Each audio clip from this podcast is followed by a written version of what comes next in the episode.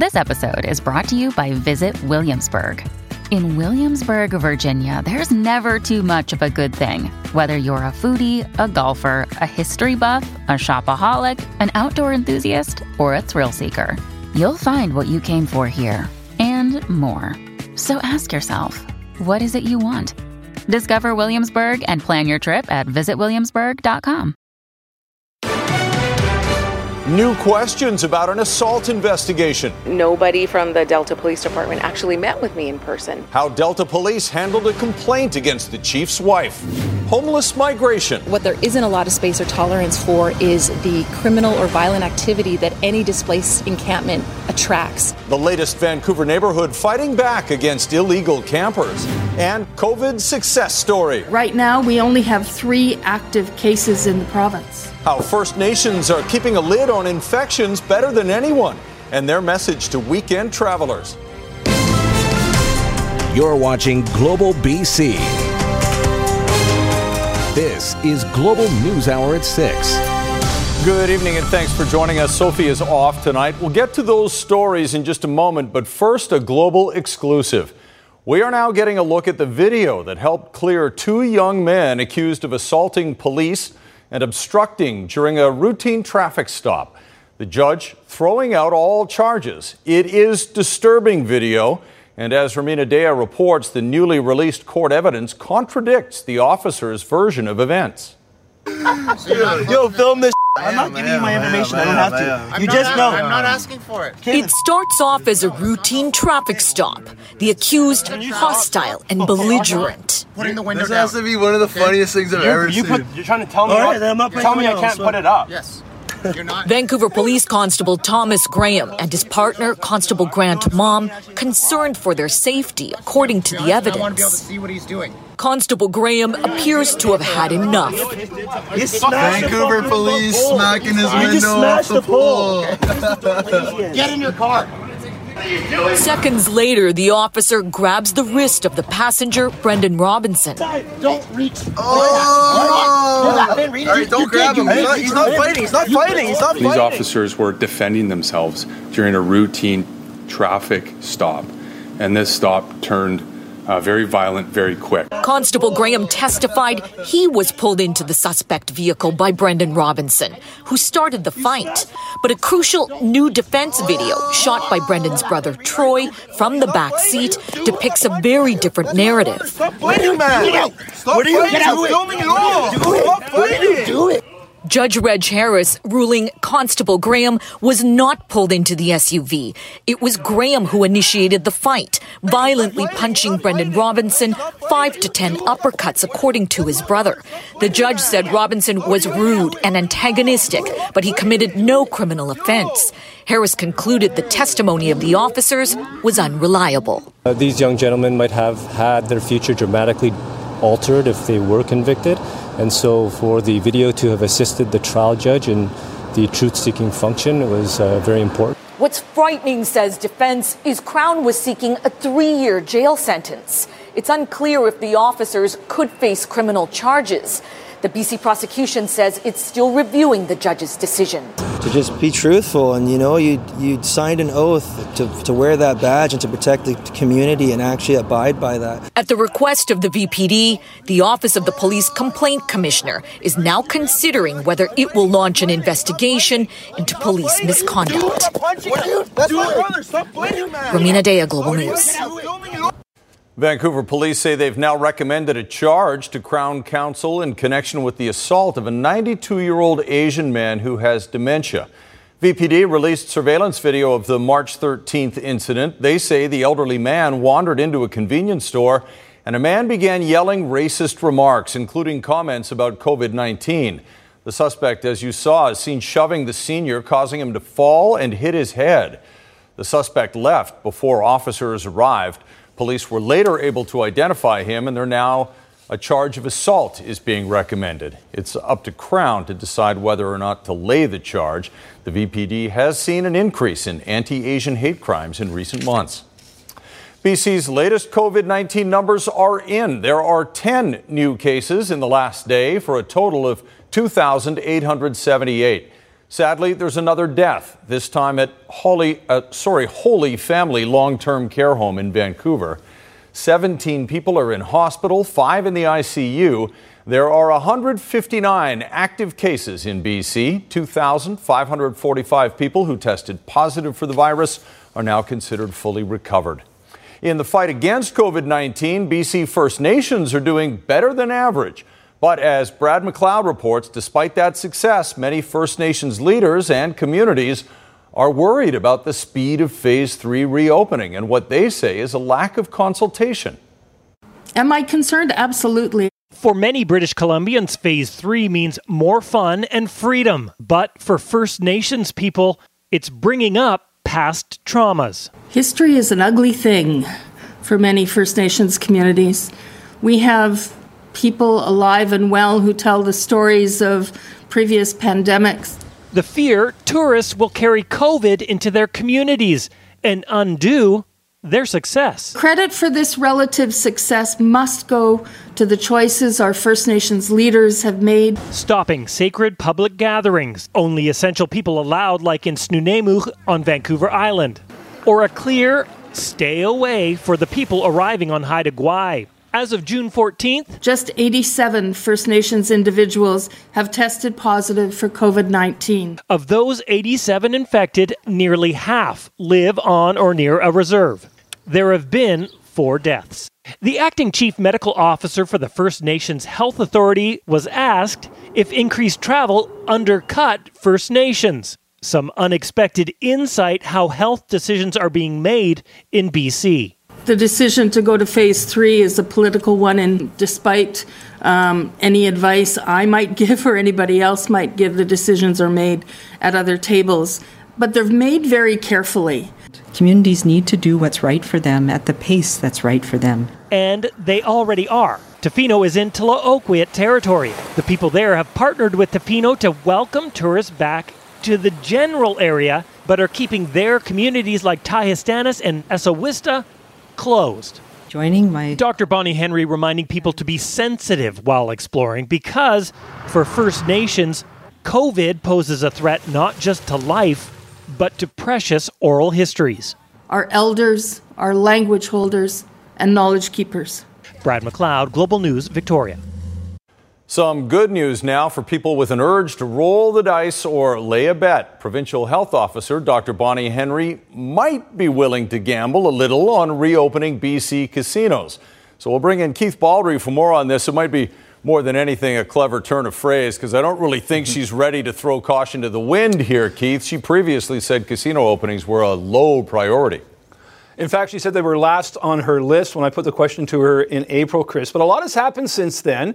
Uh, I've got my hands on a video, which, well, at least I was able to see a video on, on uh, YouTube put there by the BC Lottery Corporation, a very professional one, very detailed of what a casino would look like in a pandemic. Lots of plexiglass, a lot of slot machines shuttered, everybody keeping their uh, physical distance. Uh, players don't handle the cards and such. So the BC Lottery Corporation has a plan very clearly. They've now withdrawn that. They pulled that video from uh, YouTube, but uh, that prompted us to put a question to Dr. Bonnie Henry about it again today. So I'm going to play you her original response to my question back in April, which was pretty bleak for the casino industry. And today's uh, response, I think, is a little more hopeful.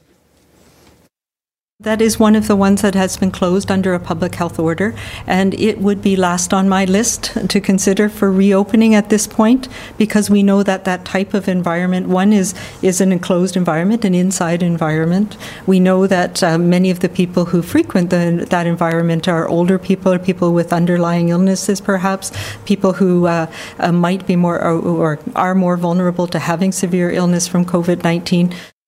I know they have been working with WorkSafe BC to uh, determine if there's a way that they can open, um, taking those into account, and they're developing uh, protocols. I have not yet seen them, but I know that uh, that is one of the areas that they're looking at um, with that meet the guidance that we have to ensure that they can operate safely.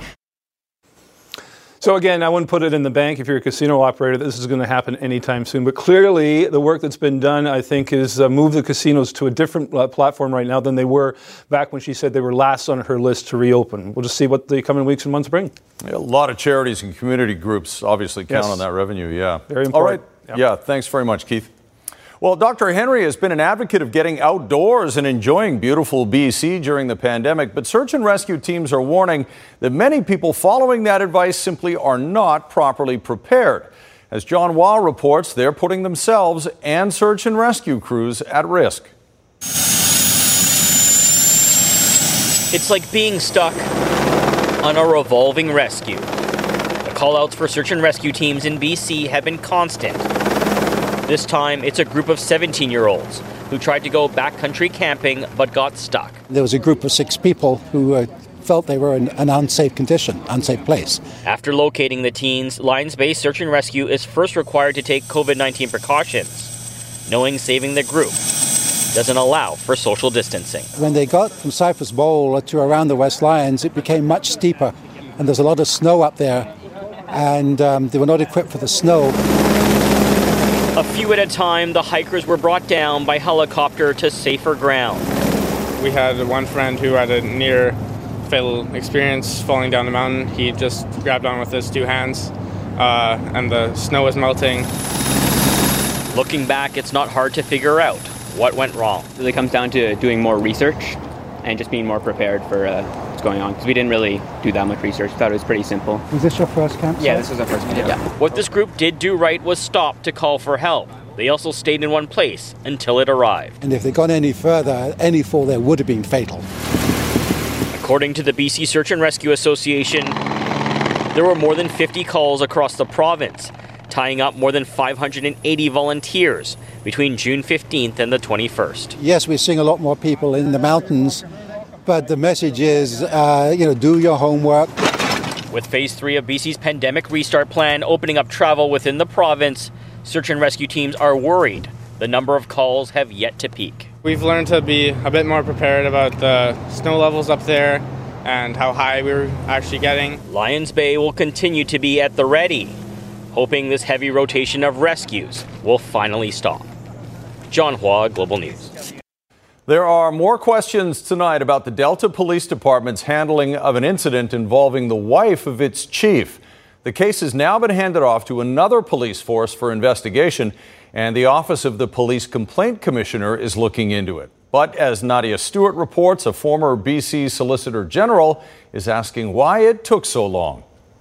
No one met with me in person. That was very shocking to me. Even as Kiran Sidhu reflects on her initial interaction with the Delta Police Department following the events of June 9th, she's still asking many questions. There is definitely something that is uneasy about this whole thing and the way it was conducted and how quickly it was done. The incident happened at Centennial Beach. As the tide rose, Sidhu climbed onto these rocks. She touched the fence, upsetting the homeowner, who we now know is Lorraine Dubord, the wife of Delta's chief of police. According to Sidhu, what happened next was completely unexpected. And then she said, I should spray you with my hose. And I said, that would be assault. Like I very clearly said that to her. And she went and got her hose and sprayed me in the face, all over my hair and face with her hose. She's literally in the middle of crossing and the water's no, come up she's and at the one end when I asked her Okay. to get down. But but what point was not. she An investigation was launched at the request of Sidhu, though no one met with her in person. Sergeant Sarah Swallow contacted her four days later, saying the case was now closed. Um, and I even said to Sergeant Swallow that I find it really hard to believe that she was able to be unbiased while investigating her boss's wife. And um, that's very uh, suspicious to me. In an email, the Office of the Police Complaints Commissioner says after seeing reports of this incident, it is now contacting Delta Police with questions. I was surprised that 11 days had passed since this was brought to the attention of the community. Former Solicitor General Kash Heed says an independent investigator should have been brought in from the start. Who within the Delta Police Department knew this was actually taking place? And what were the uh, policies of the department with respect to someone so close to the chief of police being involved in an incident of this nature? Surrey RCMP is now investigating the incident. Dubord issued an apology in the Delta Optimist newspaper, but Sidhu says it still comes up short. You know, it would have been nice if she could humanize me and use my name and take some responsibility. Like, no responsibility was taken in that. Nadia Stewart, Global News. Yet another East Vancouver neighborhood finds itself in the middle of the homeless crisis and is demanding the city and the province take action. Strathcona Park has become the latest site of a growing tent city. And a broad coalition of people who live and work in the area say enough is enough. Jordan Armstrong reports. We are growing um, frustrated uh, with different levels of leadership passing the buck. Call it Vancouver's version of whack a mole. A tent city pops up, then disappears, then pops up again nearby. The latest camp in Strathcona Park. There's a bunch of new tents that come up in the last three days, at least I'd say 15. Here's what the soccer field looked like before, and here it is now. Encampments of fact of life in East Side neighborhood since October 2018. First in Oppenheimer Park, then Crab Park, now Strathcona. And with Oppenheimer still closed for rebuilding, residents and businesses worry they're about to lose even more of their precious green space. We would like our provincial leaders and our municipal leaders um, to take immediate action um, in identifying a permanent location. A location that's not a city park. Strathcona is perfectly aware that the solutions are still going to likely be within our community. We're here to help, we're here for the long term, but this is not a long term solution. What there isn't a lot of space or tolerance for is the criminal or violent activity that any displaced encampment attracts. Michelle Plant moved here three days ago from the hard streets of the downtown east side. She likes the idea of a permanent tent city in a location that doesn't displace community green space this works for a lot of people, and I think it, it seems to be working so far. Well, here's a large, vacant, city owned space the plaza in front of City Hall. It's hard to imagine a permanent tent city being okayed here, but if it was, no one could accuse politicians of keeping the problem out of sight and out of mind. We waited years for Oppenheimer. And what did we learn? I mean, there, there needs to be a moment where we all step back and say, hey, what did we learn from this? Jordan Armstrong, Global News. The Vancouver Aquarium reopened its doors to the public today after it was forced to close the last several months to limit the spread of COVID 19. Visitors have to reserve tickets online before you visit. Time limits and other measures are now in place for you to safely take in the 86 indoor and outdoor exhibits. The attraction took a big financial hit when it closed down in March, which raised concerns over how it would afford to continue to care for the animals. Donations and fundraising efforts helped to keep it afloat, and today the federal government announced a $2 million financial boost to the aquarium. Once you're in, it will be a different experience. It will be a one flow. It's, there'll be no running around from one exhibit to the other. You'll follow the path. That will give you an intense, focused experience where you can actually appreciate, we hope, deeper what you see, less disturbed our financial crisis is far from over. There is no guarantee that the Vancouver Aquarium will survive, but this is a happy day when we can open and welcome you back. And this $2 million is going to help uh, continue the operations, allow families to come down here, support the 70,000, more than 70,000 animals that are uh, taken care of here, and continue the research. The aquarium will only be operating at 20 to 30 percent capacity in order to adhere to those physical distancing guidelines. The death of George Floyd and many others has put immense pressure on policing agencies to change their policies. And it's something a retired VPD officer has been working on for years. How he's trying to limit the use of force during arrests based on martial arts principles in just over a minute. Dr. Bonnie Henry's message of be kind, be calm resonates with a Hollywood star. Why Olivia Munn is handing her social media accounts over to BC's top doc later. And home improvements on the ISS, what astronauts were upgrading during their spacewalk, and why it's way better to do it in zero gravity. Coming up on the News Hour. Right now, though, a martial arts expert and former Vancouver police officer says with better training, many of the high profile use of force complaints against police could be avoided. Al Arsenault has developed a new martial arts based system to help police detain suspects without hurting them. And he's getting a lot more interest from around the world now. Paul Johnson reports. Watch carefully here. If you know anything about martial arts, you'll see this looks a lot like judo but with some other things going on as well. The world is crying for the ethical use of force. Al Arsenault is a former Vancouver police officer whose beat included the downtown east side. Years ago, he took his background in martial arts and set out to develop a new way of humanely arresting people. He took a year off, traveled to Japan and China, and came up with what he calls a new martial art police judo. No other martial art has the end game of handcuffing somebody. The idea is this use the defensive principles of judo to manipulate someone into a position where they can be handcuffed, using as little force as possible. It's ethical, it's effective, it's practical. Arsenault says the cases of police brutality that triggered worldwide condemnation earlier this month could all have been avoided if officers had the training and willingness to use the techniques that he and his partners have developed here in BC. And because of what's been going on, interest in learning their method of police judo is growing, including in the U.S. We, as uh, long term uh, beat officers who, f- who formed police judo, we're dealing with people with mental problems, people with drugs, and they don't deserve to have their arm broken because they wanted to fight. A lot of times they're fighting themselves. So we had to d- devise some ways of taking them into custody without hurting them. Paul Johnson, Global News. Up ahead, immigrant doctors fight to be accepted. You are forced to this, sign this contract, otherwise, you're not allowed to continue your career. How they're blaming systemic racism for the barriers they face. Also, tonight, summer's here, but the school's working group is already looking ahead. What students and parents should expect in the fall. Good evening and good news over here at the Massey Tunnel. Recently cleared a stall. It was northbound at midspan in the right lane, and traffic has fully recovered out of Delta.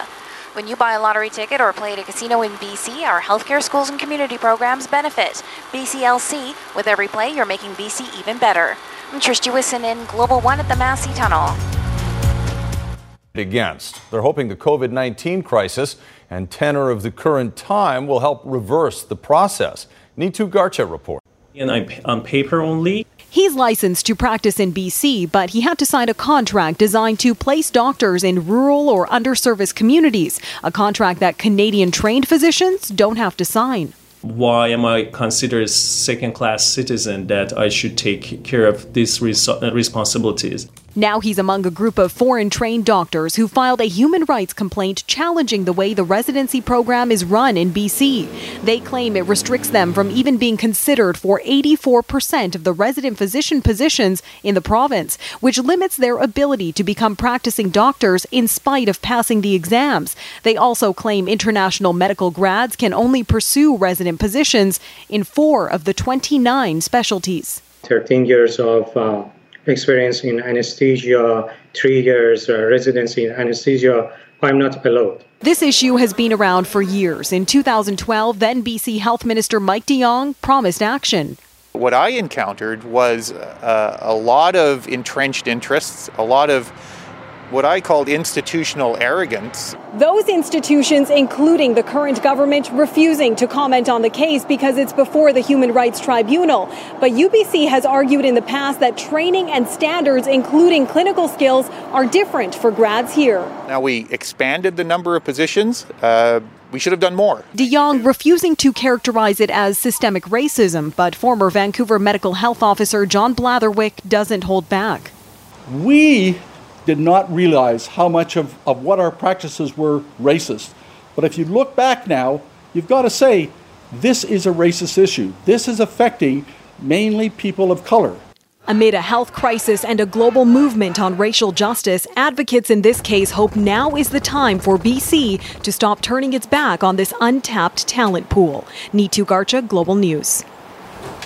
No more teachers, no more books, no more Zoom meetings. School is officially out for the summer, but the typical cheers on the last day of classes silent this year with the majority of BC's kids at home. The excitement has been further dulled by anxiety over what will happen next year. Richard Zussman has more. is an annual tradition. Take your grad photos at the BC legislature. Pretty much the only normal thing these kids have experienced linked to school over the last few months. The social aspect, I guess, is missing of our final years of school, which is a little different. And as these students move on, expect different to continue. The province announcing a task force to figure out what school will look like in September. BC is, you know, not alone, but among the very few North American jurisdictions that has had a return to, to uh, in class instruction, and uh, how that will inform a, a stronger September restart is, is, is part of the business. The committee includes parent advisory committees, First Nation leaders, public health, school administrators, and the BC Teachers Union. One of the options on the table is continuing what we saw in June, when around 200,000 kids did both in class and virtual learning. The Teachers Union says how it worked over the past four weeks will have to change. It was very uh, difficult to manage both the remote learning and the in class learning. Of course, teachers did that very well, but it took many, many additional hours. One of the issues the province is still grappling with is what will happen with the most vulnerable students who often need more face to face time with teachers and how that works under the hybrid model. Are we putting them kind of at the bottom of the list um, we'll get to you when we can. Um, that's a very, very strong concern that we have. Some kids uh, need additional supports, and the school system has to be there for them in these pandemic times. There were two COVID 19 positive tests from inside the school system, both teachers with no concerns those cases spread on to students. As for September, any decision will be based on the advice from public health. The province will be providing updates through the summer with a final decision expected around mid August. The hope the next year's grads get the much larger celebration they have earned. Richard Zussman, Global News, Victoria. And still to come, the technological revolution in healthcare. How the gift of an iPad turned into so much more for doctor and patient. Also, tonight, new COVID protocols on your next flight. Keep those elbows in. Give a shout out. Tag posts with hashtag BC Healthcare Heroes or email BC Healthcare Heroes at globalnews.ca to share with Global News in partnership with Fortis BC, ensuring your community has the energy it needs 24 7. Start to the weekend over here at Tsawwassen Ferry Terminal. The 7 p.m. to Swartz Bay is 90% full. The 7:30 to Southern Gulf Islands is also at 90% capacity. There's a one sailing wait to Duke Point. The 1045 is at 90% full. When you buy a lottery ticket or play at a casino in BC, our healthcare schools and community programs benefit. BCLC. With every play, you're making BC even better. I'm Trish Jewison in Global One, high above Tsawwassen Ferry Terminal. Another precarious mission at the International Space Station. NASA astronauts conducting a spacewalk today to replace lithium ion batteries for one of the station's power channels. The task, however, is nothing like replacing batteries in your remote. These batteries are much bigger and weigh 428 pounds each when they're not in zero gravity. It took close to seven hours to complete the upgrade. A Toronto police officer has been found guilty of assault in the beating of a young black man. Off duty Toronto police officer Michael Theriault and his brother Christian were charged for the 2016 beating of Dafonte Miller. The brother is accused of chasing the 19 year old and beating him so badly with a pipe that he lost his left eye. The defense told the judge that the brothers caught Miller and his friends breaking into a vehicle and acted in self defense. The judge ruled today, though, that the officer is guilty of assault. His brother was acquitted of all charges. As of July 1st, the country's two largest airlines are ending their onboard seat distancing policies. For several months now, both WestJet and Air Canada have stopped selling adjacent seats on board flights as a way of maintaining physical distancing. But now, following new guidelines from the International Air Transport Association, flights can be fully booked again. Passengers will still need to undergo a pre flight temperature screening and wear a mask while they're on board. In Health Matters tonight, people with family members in long term care facilities know the COVID 19 pandemic has been particularly hard on their loved ones. But a new UBC program hopes to ease the stress by giving residents a new way to connect with the outside. And as Linda Aylesworth reports, the program will also double as a healthcare teaching tool. A few months ago, Winston Jin was looking for ways to fill his days while waiting for third year medical school to begin. School finished uh, beginning of June, and right now is just kind of finding different projects to do to fill my time. Mrs. Yun, a 98 year old resident of Mount St. Joseph's long term care in Vancouver, was also looking for ways to fill time, especially since COVID 19 did away with visiting hours. For some residents, the social isolation has led to problems like depression. They get very withdrawn, they refuse to eat. They kind of, uh, you know, don't want to socialize with other, anybody or talk. And so it was that the Connecting with Compassion Big Grandkids program was developed at UBC. We hope that we're creating new avenues of making new connections and friendships between seniors and our students. And we think this intergeneration involvement can be beneficial to both. Connections made with iPads that bring together seniors like Mrs. Yun with students like Winston. It's a very nice thing to do, and as upcoming health professionals, it definitely gives us very um, valuable experience. It's important to recognize that there's a, there's a person outside of the patient. The residents seem to be getting a lot out of the experience as well. We see a lot of difference now. I can see happiness. I can see them more involved and happier than they were before. The program, which has so far provided iPads and student volunteers to two lower mainland long term care facilities, is expected to expand throughout the province. It is perhaps one of the few good things to come out of this pandemic. It catalyzes change and innovation. This is one example that I fully predict it will continue to be there even after COVID is over. Linda Aylesworth, Global News. Still ahead, the growing celebrity of Dr. Bonnie Henry. I'm not particularly social media savvy. How she's teaming up with a Hollywood A-lister to spread her message. And why Liverpool winning the English Premier League feels like victory for the Whitecap, Axel Schuster, too. That's coming up in sports. Why BC Dr. Henry is taking over the social media account of Hollywood star Olivia Munn right after Kristi's forecast. And just before we get to that, high water levels have prompted an evacuation alert for a number of Fraser Valley properties. The alert affects 29 properties along the Fraser River not protected by dikes in electoral area C and electoral, uh, electoral area G. Water levels at the Mission Gauge reached 5.5 meters Thursday. Residents are asked to be prepared for a possible evacuation by having essential items ready to go and designating an outdoor meeting spot for family members. Yes, the big melt is on. We'll check in now for that weather forecast as we head into the weekend with Kristi Gordon. Kristi?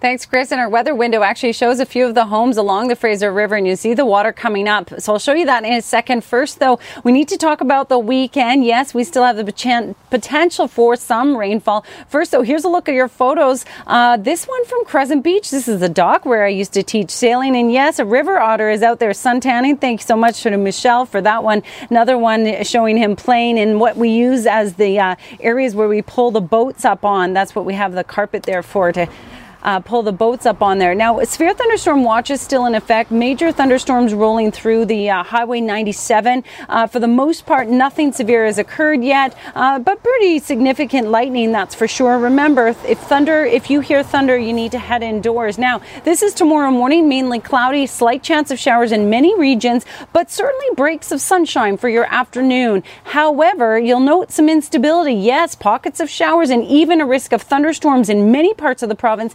including Metro Vancouver. But for Metro Vancouver, it will be mostly near the mountains and out through the Fraser Valley. Again, that's late afternoon through the evening hours before it clears out just in time for your Sunday, everyone. All right, so here's your Saturday forecast cloud and showers all across the region with the showers and the thunderstorms potentially through the afternoon. Temperatures a little bit below seasonal, but not bad, that's for sure. For our region, best chance of showers is tomorrow evening. Again, mountains and through the Fraser Valley. Sunshine for your Sunday, though, and I'll leave you with your central windows weather window, which is the Finn Slough, which is just off of the Fraser River. And you can see, yes, water definitely high for these uh, cute little homes there. So thank you to Ian for sending us that photo. That is a pretty spot. All right, thanks very much, Kristi. Have a great weekend. BC's top doctor is getting a star studded platform to talk about our response to the pandemic. Dr. Bonnie Henry will be taking over Hollywood actress Olivia Munn's social media accounts on Tuesday, sharing her messages with Munn's 2.6 million followers for the day. It's part of the One World campaign called hashtag Pass the Mic, which calls for collective action against COVID 19. Dr. Henry was asked about the takeover this morning and about her social media skills. Yes, I, am not particularly social media savvy, I have to admit, um, but I'm really excited about this and uh, uh, had a great opportunity to to uh, develop some messages um, that will be coming out to, today, and and really it, it's about uh, it's about solidarity. It certainly is. Good luck with uh, taking over the account. We'll check in with Squire now and a look ahead to what's coming up in sports. Squire? Okay, this is strange, but there is a chance the Canucks could pick first overall in the next NHL draft. The number one overall selection in the 2020 NHL draft belongs to a team yet to be determined. What that means is one of the eight losers in the play in round series would get that number one spot. So the Canucks would have to lose to get it. Let's see how it works out. Also, tonight, satellite debris.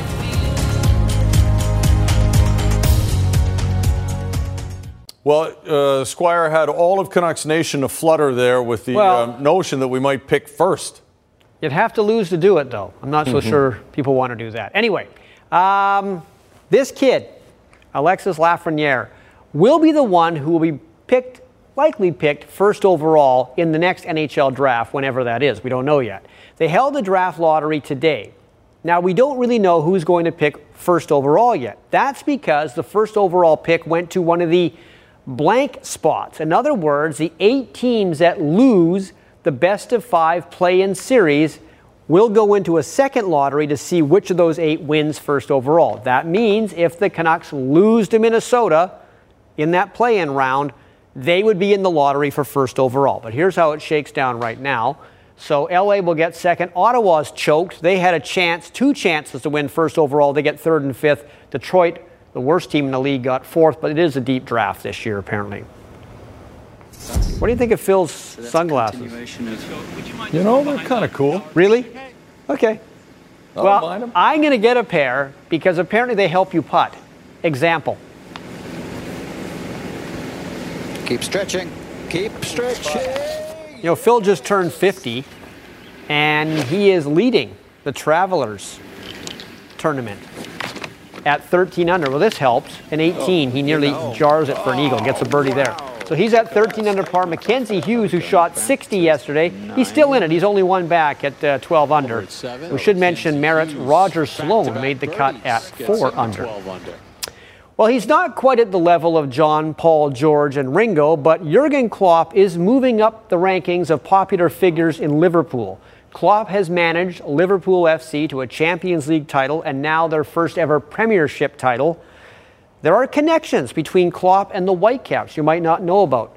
His first managing job in Germany was with Mainz. He replaced former Whitecaps coach Eckhard Krautzun for that job, and while he was there, he worked alongside current Whitecaps sporting director Axel Schuster. Personally, but also as a representative of our club, to congratulate Jurgen Klopp and Liverpool FC to this championship that is a shout out from Axel Schuster to his good friend Jurgen Klopp. The two go back over two decades to their time with German club side Mainz, where Schuster was head of football operations and Klopp was a player. But in 2001, Schuster and his management team decided to hire Klopp as manager. And as they say, the rest is history but Schuster always saw Klopp as a coach in waiting. I, I, hope he forgive me, but he was not the most talented and technically uh, equipped player. Uh, uh, what I want to say with that is he understood the game always better than everybody else on the pitch. He was always uh, like a, a, a, coach on the pitch, the voice of the coach and the ear and the eye of the coach on the pitch. So you could see that. Klopp led Mainz to promotion to the Bundesliga for the first time before moving on to a five year run in charge of Borussia Dortmund, where he won the Bundesliga in 2011. Then it was on to Liverpool, where he won Champions League last year, and finally the Premiership this year. For a man known to be an emotional coach, the moment hit him hard. It's such a big moment. I'm completely overwhelmed. I never would have thought that it, that it would feel like this. I had no idea. He's so good in uh, in this one-on-ones with player, in in in in pushing players, in in making them believe that his club is the exact right place for them to grow, to become better, to be successful. And Schuster expects that success to keep coming. There's no doubt in his mind who's the best soccer coach in the world. Not only because of the results in this year, because I know his whole character and his versatile person. Well, maybe one day he can talk him into coming over here. I mean, he's done everything over there, so why not come over here? Let's hope. All right, let's kick it over to Anne Drewa now, the preview of Global News at 11. Anne? Thanks, Chris. Vancouver police have issued a warning about a high risk sex offender who is now living in the city. Howard Getty Skelding had been serving a two year sentence for sexual assault and indecent acts. Police warn he poses a significant risk to women. And there is a lower mainland connection to a major drug bust in Manitoba. Police from Vancouver, Surrey, Calgary, and Regina were all involved in the six week investigation. We'll have more on that story when you join us tonight at 11 o'clock. Chris? Okay, thanks very much, Anne. We're back with our salute to our healthcare hero and satellite debris next. Once again, to recognize one of our BC healthcare heroes stepping up for BC during the COVID 19 pandemic. And tonight's nomination comes from Rick and Denise Stannard, who want to recognize their daughter, Ashley Pasquarelli. Ashley is an air ambulance dispatcher for BC Ambulance. She organizes and implements the safe transport of patients all over BC. She's always made safety a priority for her paramedic crews, pilots, and patients, but during the pandemic, safety is even more important. Right now, Ashley is physically distanced from all of her coworkers and dispatchers, and she's working in isolation to prevent the spread of the virus. Her parents say her joy is going home to her husband and two young children. Ashley, your parents are so proud of you, and they call you their hero, and tonight you're our hero too. And if you have a healthcare hero you'd like to see recognized, send an email to bchealthcareheroes at globalnews.ca and include a few pictures and a story about why they're your hero, and we might feature them next. All right, let's round out the week with a view of satellite debris. Here's Squire. Yes, we had to shorten it up a little bit tonight because uh, we just had a lot of things in the show. Mm-hmm. But they both are supermarket commercials. They're both from Europe. The second one's from the UK. The first one is from Norway.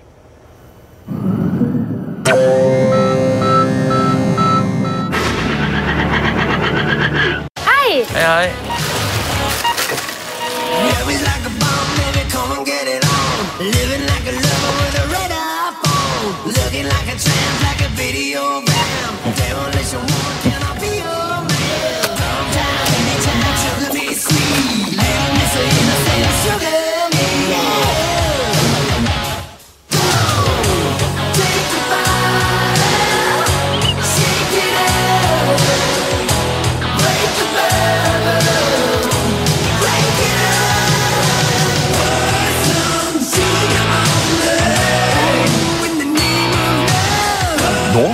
Ekstra mye sommer for pengene hos Ekstra.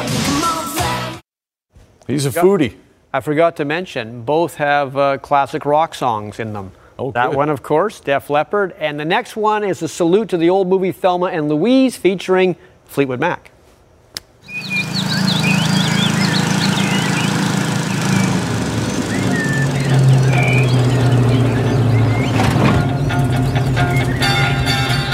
Cindy and Cindy saved Money Supermarket. And now they feel epic.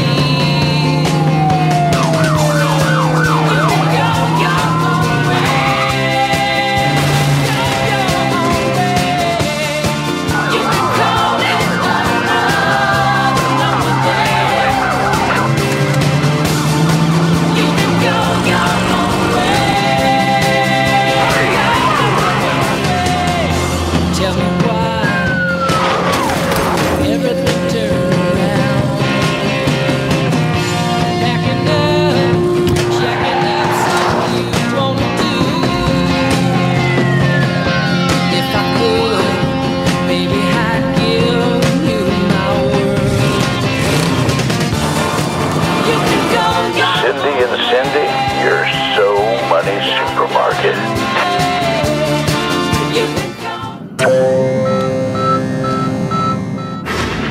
See, you don't know if they made it or not. They had pretty good, pretty good leap there. They got away for sure. A little animated teardrop there. Let's see if there's going to be any rainfall over the weekend. It's been pretty consistently uh, rain on the weekends. Kristi, can you help us out? Yeah, so tomorrow we will see a fair amount of cloud. It should be dry though for much of the day, Chris, but it's tomorrow evening that we do have a chance of some isolated showers, mainly in the mountains through the Fraser Valley with a slight risk of a thunderstorm. But otherwise, the day Saturday not looking too bad. Sunday especially looking great with lots of sunshine and a high of 22. And next week looking pretty nice also. Back to you guys. That does look pretty good, and I'm going to be off for a few days. I'll miss you, but I'm thankful to see that forecast. All right, have a great weekend, everybody. Yeah, Thanks I very bet. much for watching. See you next week. You won't.